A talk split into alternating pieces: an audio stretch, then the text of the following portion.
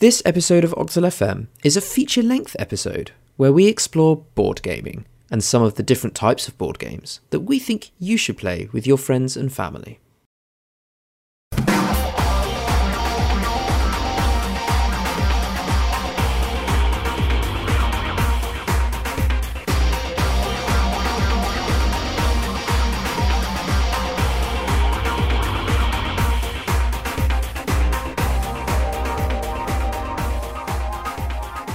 Hello, and welcome to another episode of Octal FM.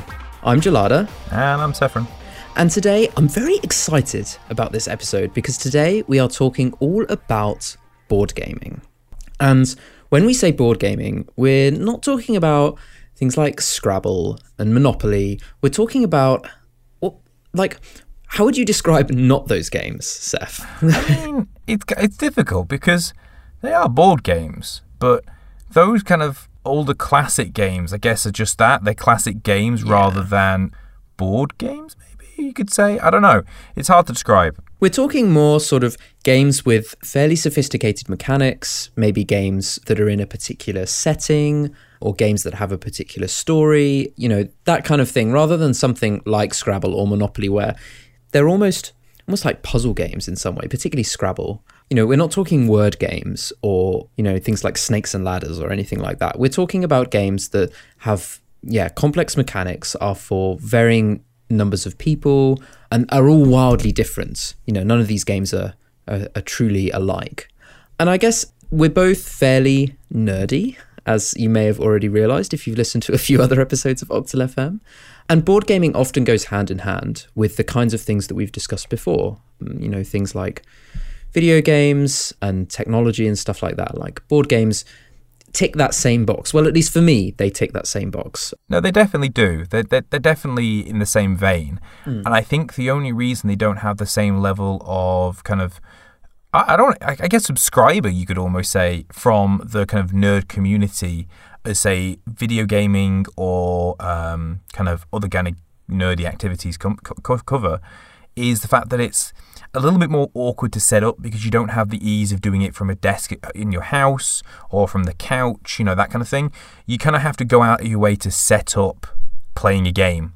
I guess in a way they're kind of counter to that geeky sort of sat on your own thing. Like they're sort of that's what perhaps makes them a bit more of a challenge in that they are very social, which Social, and that's 100%. and I think that's why they're they're gaining more popularity now because that kind of like geekiness and it being being interested in nerdy things whether it's like particular TV shows or video games or comics or books or whatever like that's becoming much more so more mainstream Yeah, that, that stigma is is now really, really losing its uh, its grip on it. yeah very much so Um, and so I mean, the amount of people I talk to, just in general, who have played maybe one of these games that we're going to talk about, like, or have heard of them at least, shows that they're starting to gain a bit more of a foothold. Definitely, definitely. I mean, I I kind of got into board gaming, I guess, actually through um, Warhammer Forty Thousands. Like back in the day, I remember both of us we played a lot of Warhammer Forty Thousand. You know, painting miniatures and stuff like that. That was my intro into tabletop gaming, if you like, as a whole, encompassing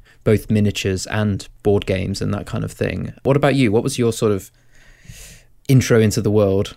I mean, I had a, it was similar to me in a way because, like I said, we I think we both started playing 40k around the same kind of time, didn't we? Yeah, definitely. Um, but for me, I started playing board gaming kind of in a lot more, I don't want to say serious because it's, it's a game, but uh, a lot more hardcore when I started playing things like Yu Gi Oh! and Magic, uh, kind of like trading card games. Um, like that was pretty much my bread and butter of my uh, my social life my hobby for a good few years was playing these kind of card games in a local hobby shop. Shout outs to Harlequins in Preston.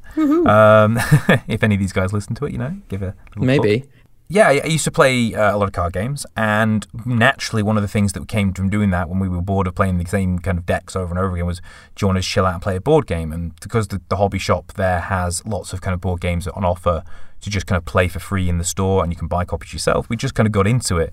And then slowly over time, my my love for the board game developed completely independently of the card gaming. uh, And now it's something I still do, even though the card game is something I haven't done for many years. Yeah, and I feel like board gaming is definitely your thing versus me. Um, it's something I'm interested in, but I definitely turn to you for advice about Yeah, board for sure. games. And I think that's because, like you say, you've been in that environment where board games were commonly used as downtime. Um, which I think is also quite a common theme as well in that sort of world of playing video games and you know going to events and stuff like that. Like board games and card games are often used as a nice social kind of downtime from other stuff. They're a lot less intense a lot of the time uh, Mm. because a video game very often requires your complete attention at all times, whereas board gaming it can be paused at any moment, pretty much. You know, Yeah. so if you want to get up and get yourself a drink or you know just chat with your friends about whatever you're talking about, then it, it's not detrimental to the game itself. Yeah, exactly. So, for this episode, we've sort of chosen to focus on an introduction to various different types of board games as a whole, rather than an in depth look at like one particular game or one particular style, which is something that maybe we'll cover later. I think it's very interesting, and there are so many different board games and so many different types. And I think it is something that people are super interested in. When I told people that, oh, we're going to do an episode about board games, people were like, oh, yeah, that's so cool. Like, that's so interesting. Want to find out more um, about stuff. And also, we're going to talk about games that generally are for an older demographic. Like, as we kind of touched on before, these are games that have reasonable levels of complexity. You know, they often have a lot of mechanics. They're often very good to play with someone that has already played one before. Um, because then that helps a lot with understanding the rules, and you're not necessarily always consulting the rule book and, and the instructions and that kind of thing.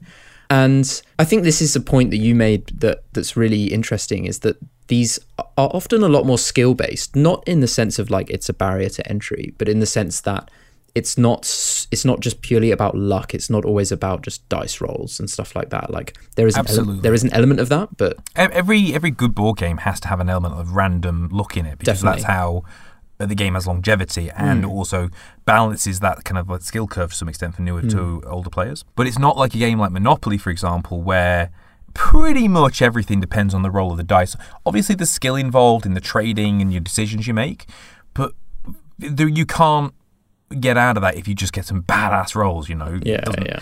it makes no difference. Whereas a lot of these games we're talking about, although luck is definitely an element into it, the skill involved is about mitigating that luck. Very much a card gaming idea, actually. The idea Yeah. of, of, say, deck building in a, in a card game like Yu Gi Oh! Magic is to mitigate that luck chance by building as consistent a deck as possible. Yeah. In these board games, it's all about trying to make sure that you do the best you can despite the luck. So, with all that in mind, uh, what would you say is the first type of board game that we should talk about?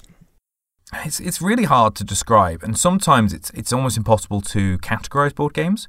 But I've tried to kind of do that here for kind of simplicity's and intro's sake, uh, and I've gone for what I call like a standard board game. So by that I mean a game that has like has an actual board, because it's amazing how many board games don't have boards, and has like a few moving pieces, and there's kind of like a, a short setup phase of it, and then you, the game itself. So the game I've chosen for that is a game called Pandemic. Now, it's probably one of the best known non-classic board games. So if you gener- if you're into board game even a little bit, it's one that's one of the games that most people have heard of. Like it's a very well known game. It's incredibly successful. It was released originally in 2008. Um, it's had a lot of different editions of the game as well, as well as some expansion packs and spin-off games. It, it's it's absolutely taken kind of the board gaming community by storm on a more casual level than a lot of some of the more hardcore board games have. I've definitely heard of it, but I know next to nothing about it. Well, let me tell you. I really love the game, especially as an intro to games that are based on co op. So, although if you play some of the expansions, there is an element of kind of like player versus player in it, the game is at its core a survival slash management co op game. Okay. The idea is, is, and you can play between two to four people, but the game doesn't really work with anything other than four people. Oh, interesting. Um, it really is ideal to play with four people. And it, the game is designed around trying to save the world from four deadly diseases. Think like a zombie apocalypse, plague, and three other nasty, th- you know, the plagues clue, going around. the clue is in the name. exactly, pan- exa- a pandemic, one could say.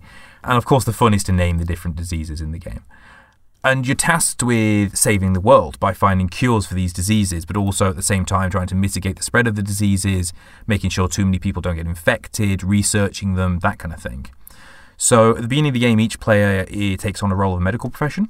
But the game's all about choosing and using your roles with synergy as much as possible with each Okay. other. Yeah. So it absolutely 100% requires cooperation and communication between the players. So how do you how do you win a pandemic? So the game has only one way of winning, which is curing all four of the diseases in the game, but it has a lot of ways you can lose. um, and you can also crank up or turn down the difficulty of the game by changing the amount of times that the the game can throw pandemics at you, the outbreaks at you. Yeah, Uh, there's a lot of games like that where you can you can kind of like alter the rules slightly, or they provide you like alternate information about how you can make things easier or harder, which is great for like introducing people, or also for the longevity of a game to sort of crank up the difficulty as if you've got loads of people that have all played it before. It it, it makes that game so much more appealing in the long mm-hmm. run because after a while you do find kind of like the the most effective route as it were like Yeah. the best strategy. So you go well we'll take these four roles because we know they'll work and we'll start in this location in the world and we'll go and do this first and then we'll win. Like mm. and unless we get like monumentally unlucky with the card draws because there's like a deck of cards involved the chances are you're going to win mm-hmm. but if you increase the difficulty all that changes because you might get an outbreak like within turn one rather than mm. like turn four or five and you have a chance to set up properly. Mm. So, where do you think these kind of standard board games fit in with the type of people that you should play them with, or like, These kind of games, I think, definitely lend themselves to having one player that has already played the game, or maybe just a bit more of a board game aficionado who kind of like can get the rules quicker. Because although it's a relatively simple game, it's one of those games where if everyone's brand new, you're gonna have to keep looking the book. How does this work? What happens when I do this? When do we do that thing? And there's there's quite a bit of interaction between some of the special cards you can get and your player abilities.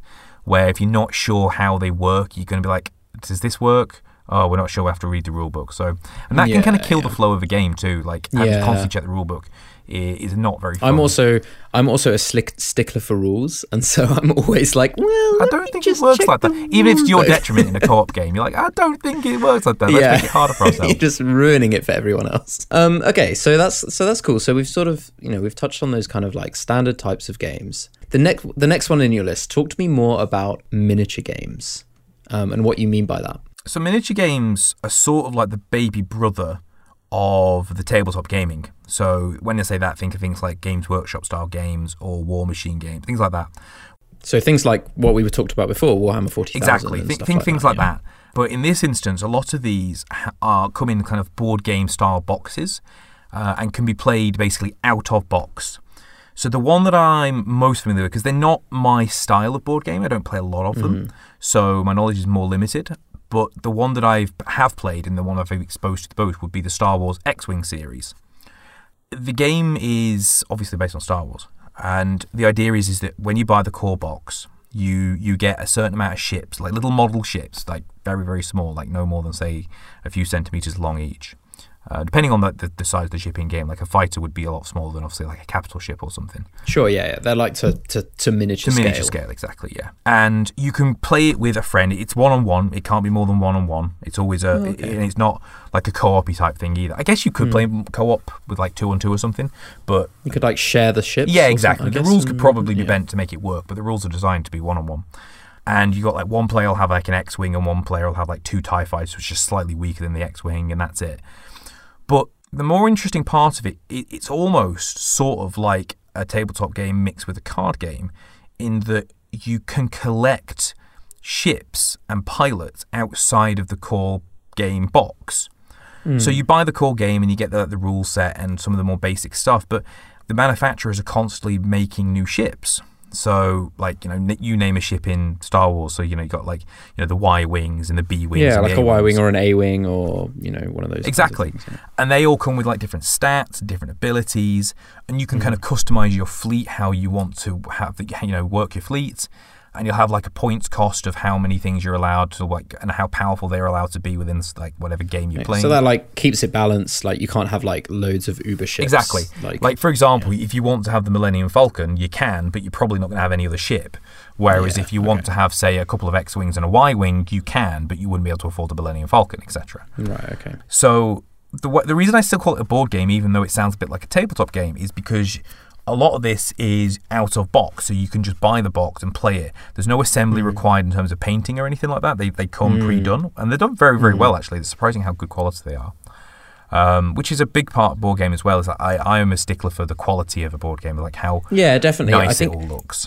having a board game because board games are expensive right so having board games where the quality of the stuff that you receive is really nice like when you get like lots of things and they're all really well made and like well printed or well manufactured like that's a huge bonus It, it really is. And one of the things that I think is very important is looking after them as well. Like for like in all games that have any form of cards in them, I'll always sleeve my cards because they're going to get damaged otherwise. And you always make sure you pack them away neatly and organize everything. So, but yeah, the, the Star Wars game is quite well produced. Like it, it really, they feel nice, they look nice. Obviously, they can't hold a candle to you know, handcrafted, hand painted models like, you know, from a Games Workshop kind of game that someone's like put like hours into one single model for or something. But they still look really nice. And it it still allows you then to just kind of like pick up the game and play it. so it sounds like initially there's quite a small amount of stuff that you get with with these miniature games is that right like do they need sort of like updating otherwise it's very repetitive if you play it over and over again is that the kind of sort of vibe with this Yeah, they're less conducive to be able to just pull out and play with, say, a group of friends that may not play, play board games before. yeah The- well especially if it's one-on-one Exactly. this kind of game, miniature games as a whole, particularly the Star Wars game, is more conducive to having a community of players. So, like my exposure to it, for example, was in a hobby shop where you had lots of people playing concurrently, lots of one-on-one games going on, and then you can play different opponents and you can chat about things to different people and kind of like you know mix up your strategy depending on who you're fighting and you know what kind of fleet they're going to be using, that kind of thing. Mm, sure. That's, I mean, in some ways, it's kind of inherited that, right, from that proper tabletop, like Warhammer and Warmachine style games, which are exactly the same. Definitely. You can't just pick those up as a group of people and, and, you know, with people that have never played them before. That's very much a community game where you need either friends that you play with regularly or you need somewhere that you can go where you can, you know, you can play it over and over again and discuss things and stuff like that. Yes. The upside to the miniature games that I'm talking about, though, in here over the big, you know, kind of Big Brother versions of the tabletop gaming, is that even if you do want to just kind of play within a community that you don't necessarily know at the moment, it's still not impossible for you to just go in, buy the core box, and start playing there and then. Yeah, Right? yeah. You're not, oh, I'm going to have to go home for several weeks and build my army and then reset and, how like, to glue them it. together. Exactly. and paint them and everything and all the things that you have to do. I guess you can buy them all on eBay. I uh, mean, which if you, if you are the Sultan of Brunei, then sure, you know, you can do that. Um, but most of us don't have that luxury. yeah, very true, very true. Um, okay, so we've kind of we've talked about um, games that you can play as a group, and then games that are better where you've got a group of people that already play it and are kind of involved in that sort of community. Um, so going back to those kind of group games, you've also mentioned games that you kind of describe as procedural. So games where the board, so to speak, is kind of generated during the game, which is what gives it its variety and is and is great for like one off where you're like you're just going to play this game maybe once in the evening with a group of friends or something like that, um, and they work really well as a one off. It's almost like a storytelling kind of game. Uh, I really struggled to classify it. The idea is in these sort of games where each playthrough feels a little different. You're not playing the same game. It's not like a game of chess, for example, is the same game every time, but the difference comes in your different approaches to how you decide to play. Whereas in these kind of games, every game is slightly different. Like if it was a game of chess, you might be given like a uh, only one pawn, but like a, a row of bishops, for example, this time round. So it changes up the rule set each time uh, a little bit, not a lot, so that you have to learn a new game every time, but to the point where it's still fresh and interesting.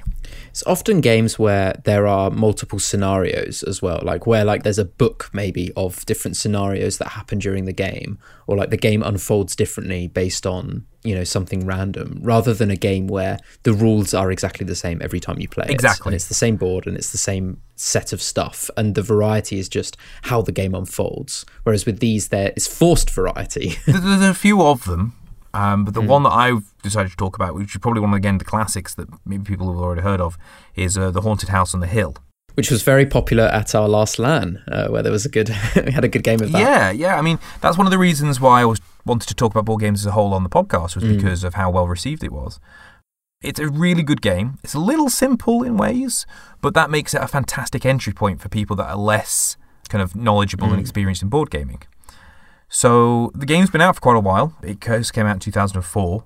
and it's had a couple of re-releases which updated the rules and made things more balanced because it was a little bit unplayable in its original form.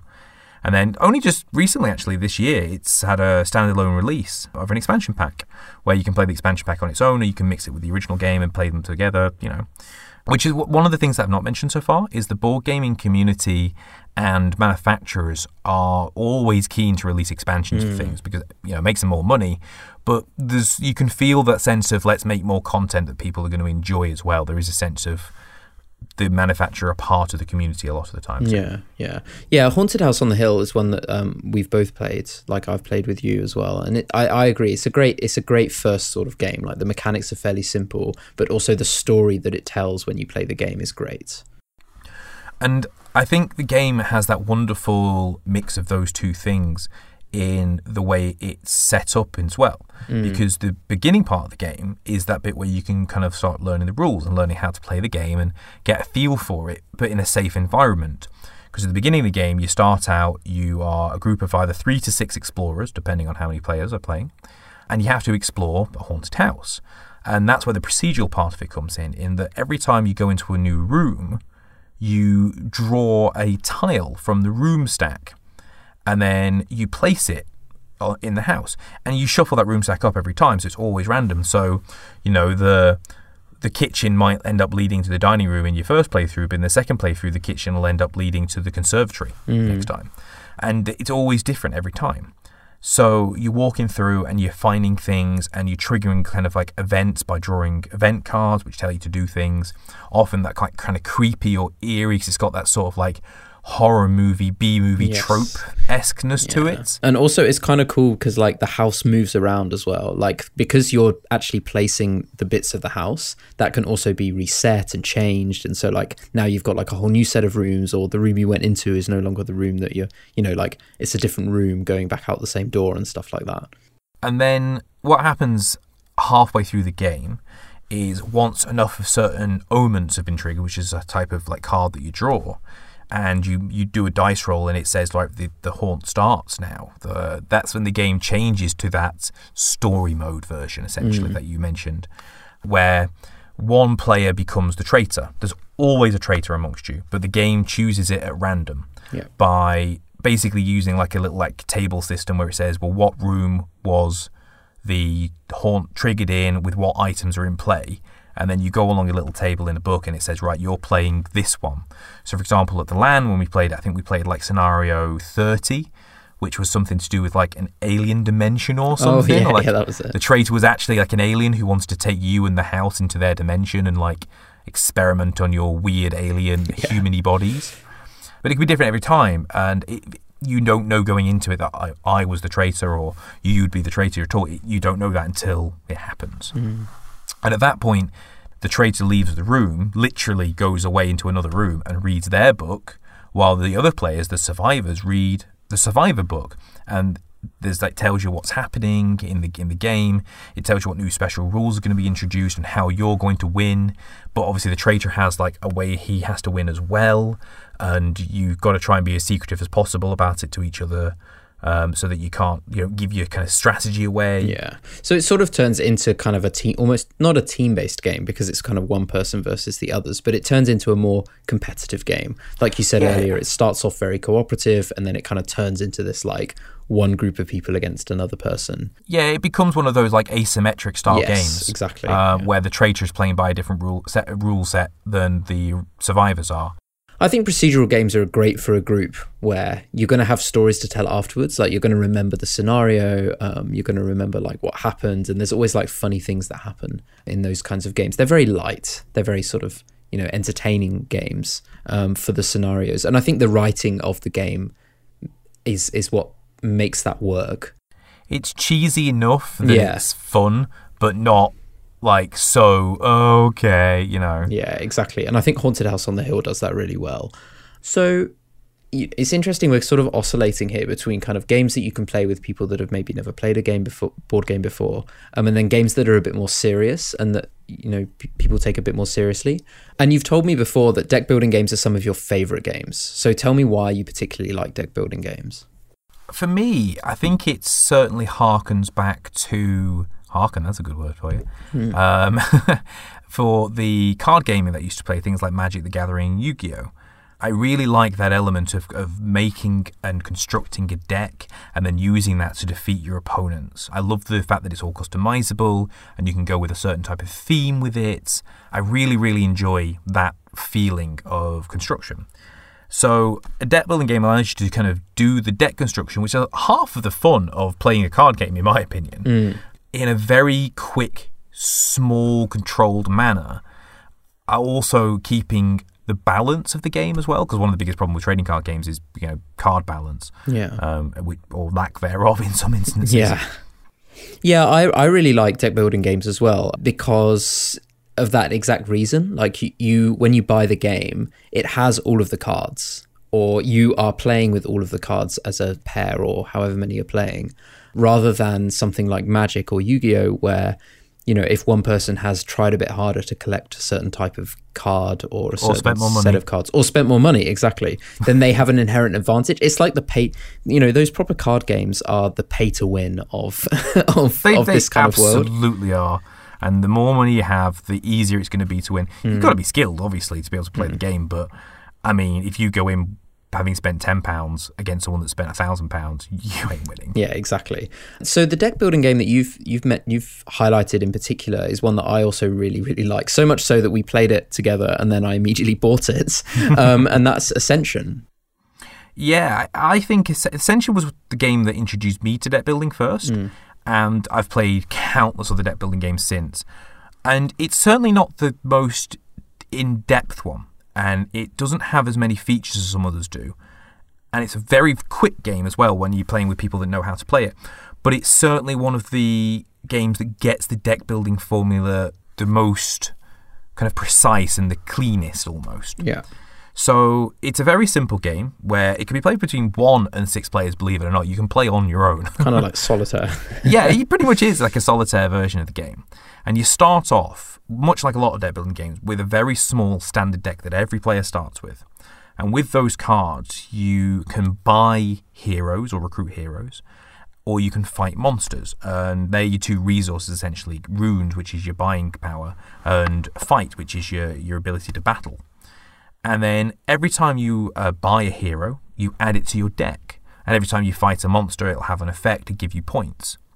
And the idea of the game is to create a deck which synergizes with itself to allow you to gain as many points as possible, but whilst not allowing your opponent to get the cards they want at the same time, because it is a competitive game. So it's that really wonderful balance between making your deck how you want it to be, but also making sure your opponent doesn't necessarily get the deck that they want. Yeah, definitely. I think there's there's a lot of strategy in Ascension, you know, around knowing the kinds of cards and the kinds of plays that you can make and the kind of ways that you can build your deck up. And there's also some very well defined strategies about like you can go down this particular route of particularly buying or acquiring these certain types of cards because they work together very well or you know going down this particular route when you're building your deck because that works well. And you can kind of like pick and choose when you start playing. You can kind of decide like oh i'm going to play you know this particular style this time or i'm going to you know build this particular deck.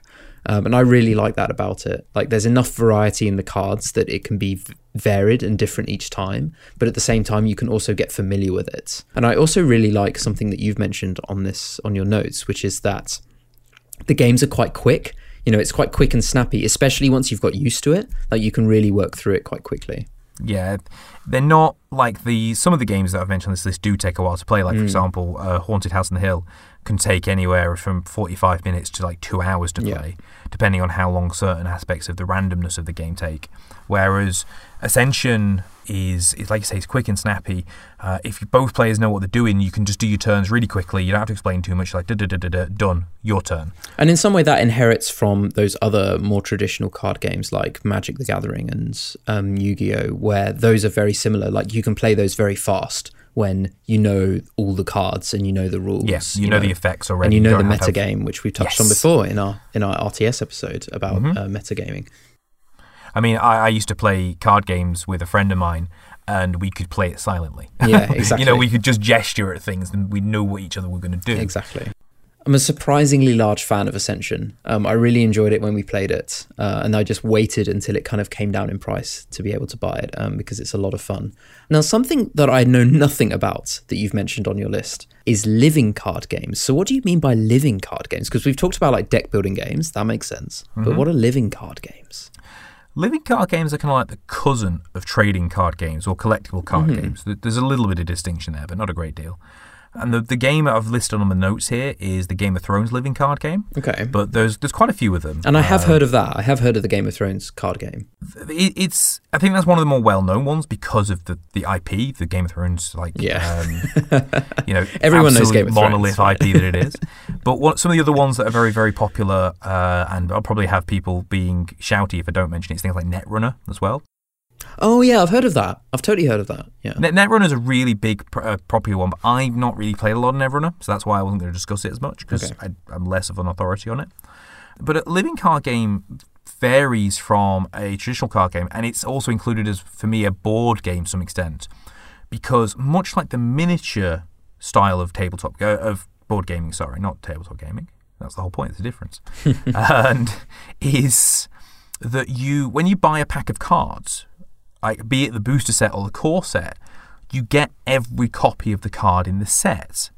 So imagine playing, say, Magic the Gathering, where there's like, you know, however many, like 150 cards in a, in a booster set. When you buy a booster, you get every single card and you get maximum ah, copies okay. of that card that are playable. Yeah, yeah. You know, so if it was Magic the Gathering, you'd get four copies of every single card in the whole set. Mm. So the upside to that is that you're not randomly buying booster packs to try and get the card you want. Or worse, spending a fortune on, you know, to buy a particular card. Exactly, that's in the single side of things. Mm. So the Living Card Games gets around that entirely by basically going, here's the set, buy the set, you now own all the cards. Mm. You obviously spend a little bit more money, but your money's going to the publisher and they control how much they can charge rather than a like a you know a single third party you know selling cards for ridiculous prices. Yes. And then one of the upsides to living card games as well is that they can be controlled quite nicely in terms of their rarity, so to speak, because mm. there isn't really a rarity. Yeah. Certain cards might be limited to how many copies you can run, but they'll always make sure that cards are balanced enough that you can kind of play any kind of combination of them. So otherwise, how do they play? Like, so you've you've you've mentioned that they're sort of you get all of the cards, but like, what do they play similar to other card games, or are they more like a board game, or like, what, how does it kind of work? The ones I've played, and I'm sure there is different examples of it, is they're more like board games. Okay. So the Game of Thrones one, for example, you can buy the core set and it comes with enough cards in it for two people to play a game. Uh, essentially comes with two different decks or that you can make out of all the cards you get. Uh, I think it's like a Stark deck and uh, Lannister deck, I think. Mm-hmm. And then you sit down with one person having one deck, one person having the other deck, and you play against each other like in a more traditional card game style. But the reason I call it more of a board game is because, like I say, you you can play out of one box. Mm. So if two players have never played the game before, you just buy a box between the two of you, or one of you buys it, whatever, and then you can start playing. But then that's where the comparison tools and miniature kind of games comes in that you can bring your own deck with you to play that game. So yeah. you know, if I want to like make say a, a, a solo uh, I don't know, a Targaryen deck. I can do that, and I can just buy the packs I want with the cards in it that I have, and I make a Targaryen deck, and I can go and play someone that only owns the core sets. I get you. Okay, yeah, that makes sense. And then the game plays like a board game in the way it kind of like is laid out too. Game of Thrones goes pretty complicated, and I really wouldn't recommend two brand new players playing it because there's a uh, you probably best try and be introduced to it by someone that's already played it because there's a lot of keywords, there's a lot of abilities. There's if I remember rightly, there's seven phases per turn. Whoa! yeah, and they're not like kind of little phases like say in Yu-Gi-Oh or Magic where you've got like the yeah. draw phase, the upkeep phase, the standby phase, sort of thing, which is like we are in that phase now we're not in that phase. Each phase has something you need to do. So like you've got to decide on a plot on how you know, and that plot kind of determines an ability you'll have for the turn. Mm. Then you've got to like muster your troops, and then you've got to uh, attack with each other's troops. Then you've got to work out the effects of the attacks, and then you've got to work out the cost of everything. Yeah, it's There's a lot going on, basically. yes, like- but, that um, does lead to a lot of strategy too. Mm. Like there's a lot of variation between the the houses, the factions you can play as, all, all the different houses of Westeros. And each card can only use certain abilities against other cards. So, for example, uh, maybe you're playing like a Stark deck, then you're pretty good at military. Like a lot of your cards, you know, are very good at physically fighting, you know, because that's what they're quite good at. They're quite hardy people. But if you're trying to fight a Lannister deck, say, for example, they might only be using, say, intrigue attacks. And you can't defend against intrigue attacks because a lot of your characters don't have the intrigue skill. So they can attack you openly and do like lots of damage and gain lots of points that you can't do anything about because it's not your style. But then you can do the same back to them in military force because maybe they don't have as much military as you do. Mm, okay, cool. So there's a lot of like, you know, rock paper scissors like countering style to Yeah. the play. That's interesting. Okay, cool. Nice. Interesting. Uh, and there's lots of living card games, like I said, and I like living card games in the sense that it allows for a nice play, nice fair open playing field, mm. unlike say more traditional card games. Definitely. Which is why maybe there's not as much call for them because like manufacturers realize there's not much money there to, to sell you know, Yeah. endless amounts of booster packs. Yeah, exactly. Like it's like once you've, it's like other board games, right? Like once you've bought it, that's it, kind of thing. So Exactly. they lose out on that side of things. That's really interesting. But they're always doing more expansions. They'll always release new versions of cards, and you know another set that'll have like a different version of the same character. So, for example, they'll have like three different versions of Ned Stark, for example, yeah. that all do different things. Okay, interesting. So we've talked a lot about, you know, like traditional games. We've talked about games involving cards. We've talked about games involving miniatures.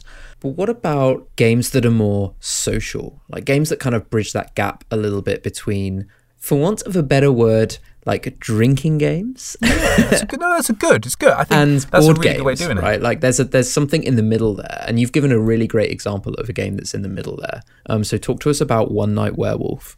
Ah, well, there's lots of different versions of it, and I'm not going to pretend to know all the history because I was doing some research before the show, and it, it dates back to like the mid '80s. Oh, wow, like, okay. It's it's based on a game that's based on a game that's based on a concept, and so I'm I'm not going to pretend like I know it all, and I'm just going to talk about the game that I've played most, which is One Night Ultimate Werewolf. Which Okay. Is this one version of the game that was released in 2008, but there's lots of games just like it, and to the extent you can say it's not a board game mm-hmm. because there really isn't any moving parts to to it. There is some little cards that represent what role you're going to be for the game, and that's it, other than a rule book.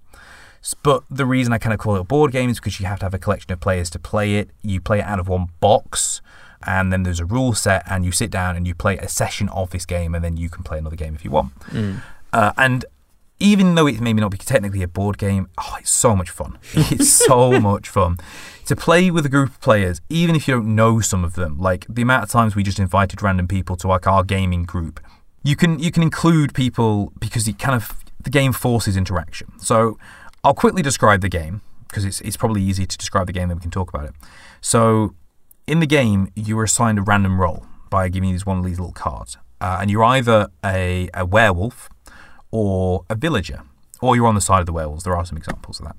And essentially, the game devolves into the villagers win if they can kill a werewolf, and the werewolves win if no werewolves die. You don't have to kill a villager to make it make that happen. Okay.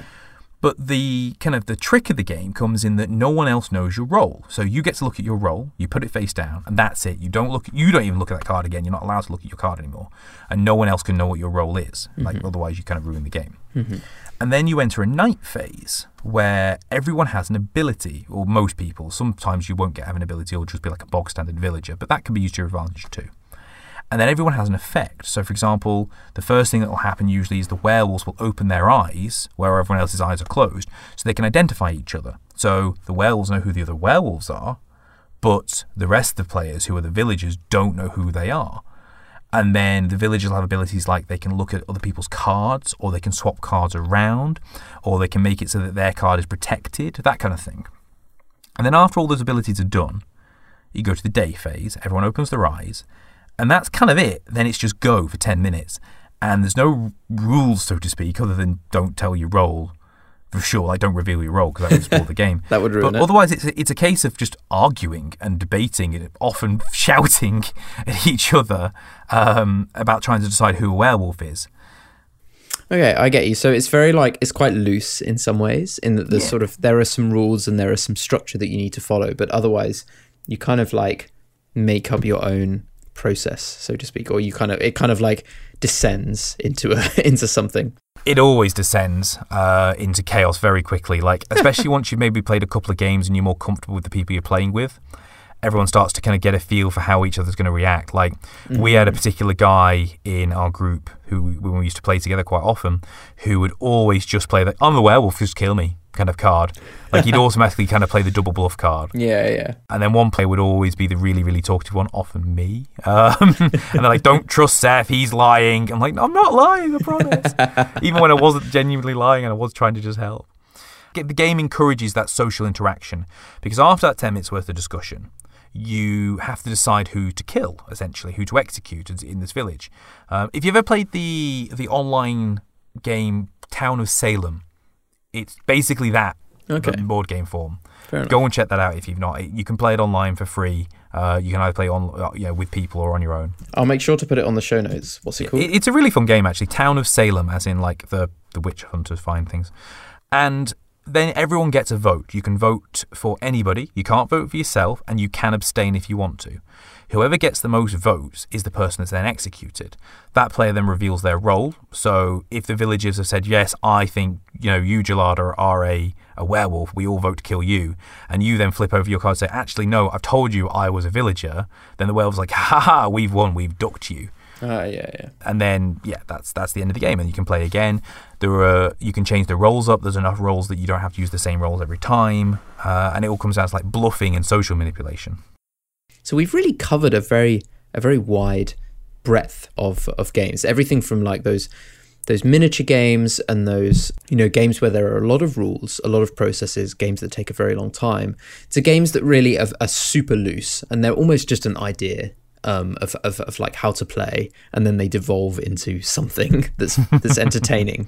You've also got a list of like honorable mentions here of games that you think are worth mentioning, particularly if people are listening to this they are interested in pl- trying out some of these games, but they want like a wider variety of games maybe to, to look into themselves to find something that has a particular theme that appeals to them. Yeah, for sure. So if there's any of the kind of categories that I brought up that you think sounded interesting, but the game itself wasn't really your cup of tea, then these are some of the other examples of those types of games. And honestly, it breaks my heart to not talk about some of these.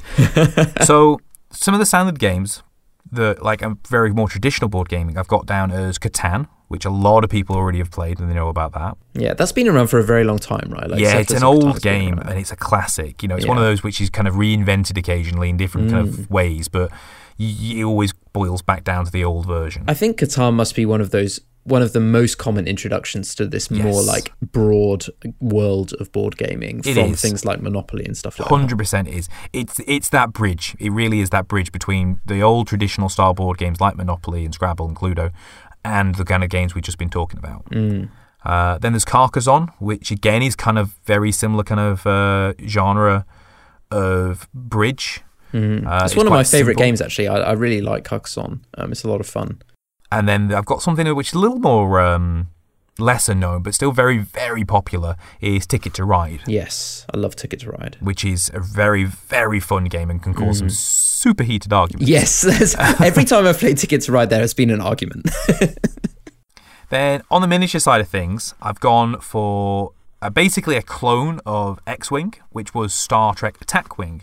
Very, Okay. very much similar kind of idea, but instead of it being Star Wars, it's Star Trek, and you have like more kind of pilot options. You can have like crew options as well, where you have like different Oh, nice. members of the TV show and stuff like that show up. Then there's the Dice Masters games, which are sort of miniatures, but in the, in the sense that you don't use figures, you use dice as your units. yep. I won't go into too much detail, but it is quite a cool idea. Like there's the Marvel one, which is the one I've played, uh, Mhm. where like every dice represents a type of hero. Uh, and then there's like the smaller Games Workshop games, things like Kill Team, I think it is. I think it's called Kill Team. Then you've got like procedural, like we are talking about the House of the Hill. Uh, and then ones that I brought up are Dead of Winter, which I think you mentioned Yes. during our pre-note. I've had so many people say like, "Oh, you know, I want to play Dead of Winter," or "I've played Dead of Winter." You know, that seems to have like be one that people know they recognize much like we talked about pandemic where pandemic is like the a board game that people just recognize yeah, the name of. it's of one of the kind of popular ones that everyone's sort of already heard of. It's less, it's a lot less niche. yeah exactly And then another one for me would be XCOM, which is one of my favorite PC games of all time, and they made a we, game know, out we all it. know from that previous episode with the rts Oh yes. And that's a really fun one. Interestingly, with that one, is that it has to be played with a companion app on a phone or tablet. oh cool so that's kind kind of now like moving into that world Yeah. you know that sort of technology world where you've got like other stuff going on at the same time as the board game itself that's really cool And then on the deck building side of things, again, whole episode to just some of these on their own. There's the Legendary series of games. Particularly for me, it would be uh, Marvel Legendary Heroes, which is all about like recruiting different Marvel heroes like Iron Man and Captain America and Thor and stuff mm. into a deck, like we were talking about in Ascension, and then having them to fight the minions and the masterminds of the Marvel universe, like mm. like the Red Skull and Loki and things like that. yeah that's cool. Uh, and then there's like Blood Bowl Team Manager, which is a bit of a different style of deck building game where you build a deck for a team on a Blood Bowl game, like mm-hmm. the, the American football style Games Workshop game.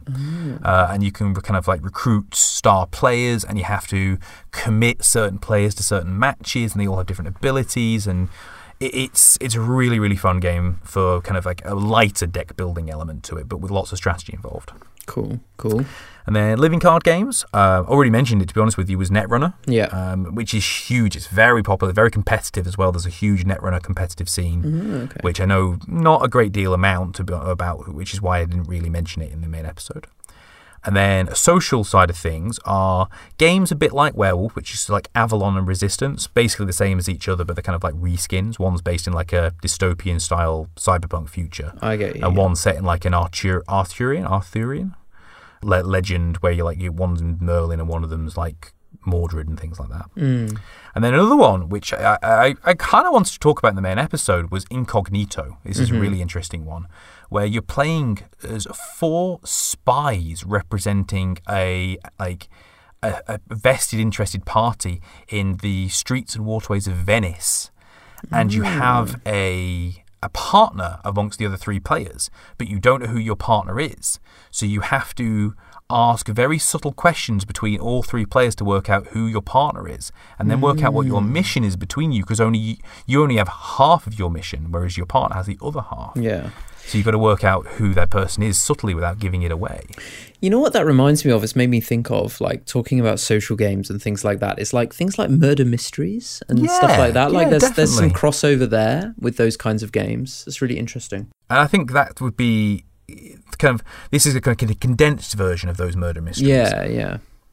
Oh, that's really that, cool. that, that's definitely my honourable mentions, and I'm remiss to, uh, to talk about them. And I'm sure if you're into board gaming, I've not mentioned some of your favourites. I'm really sorry. I'm not an, uh, uh, you know, I'm not an official at every board game ever. Like there are so many, and there are so many fantastic ones as well. If I missed them, I'm sorry, but you know, We've already covered so many board games just in this in one episode. Um, so I think that's, you know, if you were looking for some ideas for your next board game with your group of friends, then you've definitely now got a lot to choose from. But if there's some in particular that you like the sound of, uh, like maybe you were really interested in those deck building games like Ascension, um, or maybe you were super interested to hear more about the procedural games like Haunted House on the Hill and Dead of Winter, then you know let us know. I think Seth could probably talk forever about board games, which is great because that's that's great for uh, episode content, and also I think it it does have a really broad appeal as we touched on at the start of the episode. You know, board games are becoming so so popular now. and I think it just requires that a very initial introduction. Yeah, I think board games benefit so well from that compared to things like video games where you can read reviews and you can just kind of get into them by buying them. I think board games do need some you need some personal assistance to kind of get you started. So we hope that that we are that personal assistance that makes you go, yeah, actually yeah, that sounds really awesome. I'm definitely going to pick up like the Game of Thrones card game because that sounds exactly like what I want to be playing. And then the only other thing I could recommend as well, if it has piqued your interest, but you don't really have many friends that might be interested in it, like you're just not their kind of thing.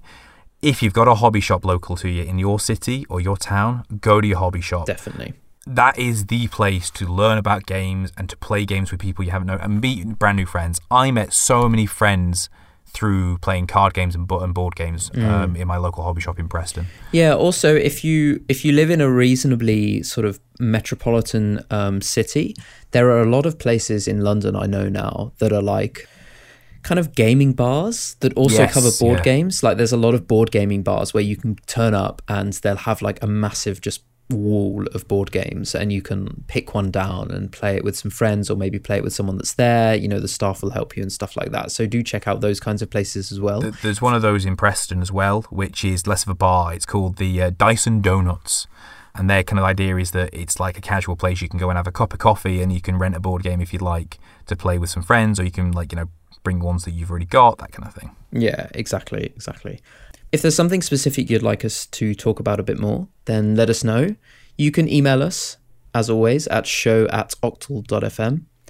And you can message us on Twitter if your request is very short, at octalfm. And of course, you can go back and listen to previous episodes. In particular, if you're interested in video games, then our episodes about real time strategy games and LAN games will be right up your alley. Um, so do give those a listen, and they're on octal.fm. Cool. I've been Gelada, and thank you so much, Sephron, for all of your information about board games. No, thank you for letting me uh, gush about something again that I'm very passionate about. Super interesting. Um, and no doubt we will be hearing you talk more about board games in the future. So, yeah, catch us again for another episode of Octal FM soon. See you later.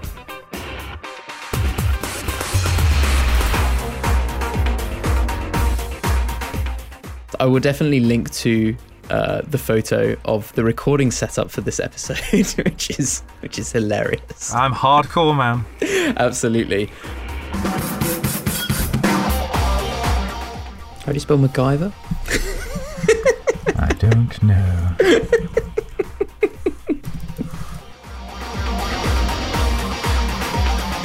I love the microphone suspended from the ceiling. That's you know that's like it's practically a studio. Do you know what the microphone's suspended by? Actually? Yeah. Ca- did you say cable ties? It's not cable ties. Oh, it's not I was just quickly saying it to try and like make it easy to, to understand.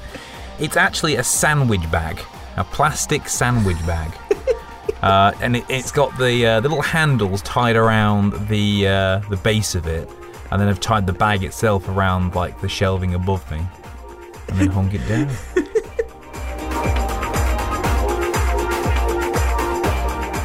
Well, that's, that's that, this is my turn to phone it in. I've, I've been looking forward to that. I've been like, oh, recording the episode. Oh, oh, I better make sure I'm prepared. Oh, wait, It's not my turn. just that. lean back. Okay. Ooh, yeah.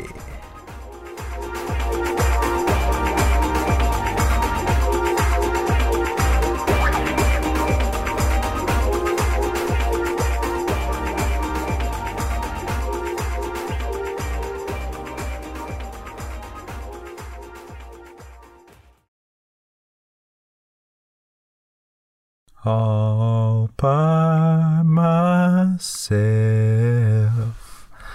Don't wanna be all by myself anymore. I would sing the rest of it, but I don't know the rest of the lyrics.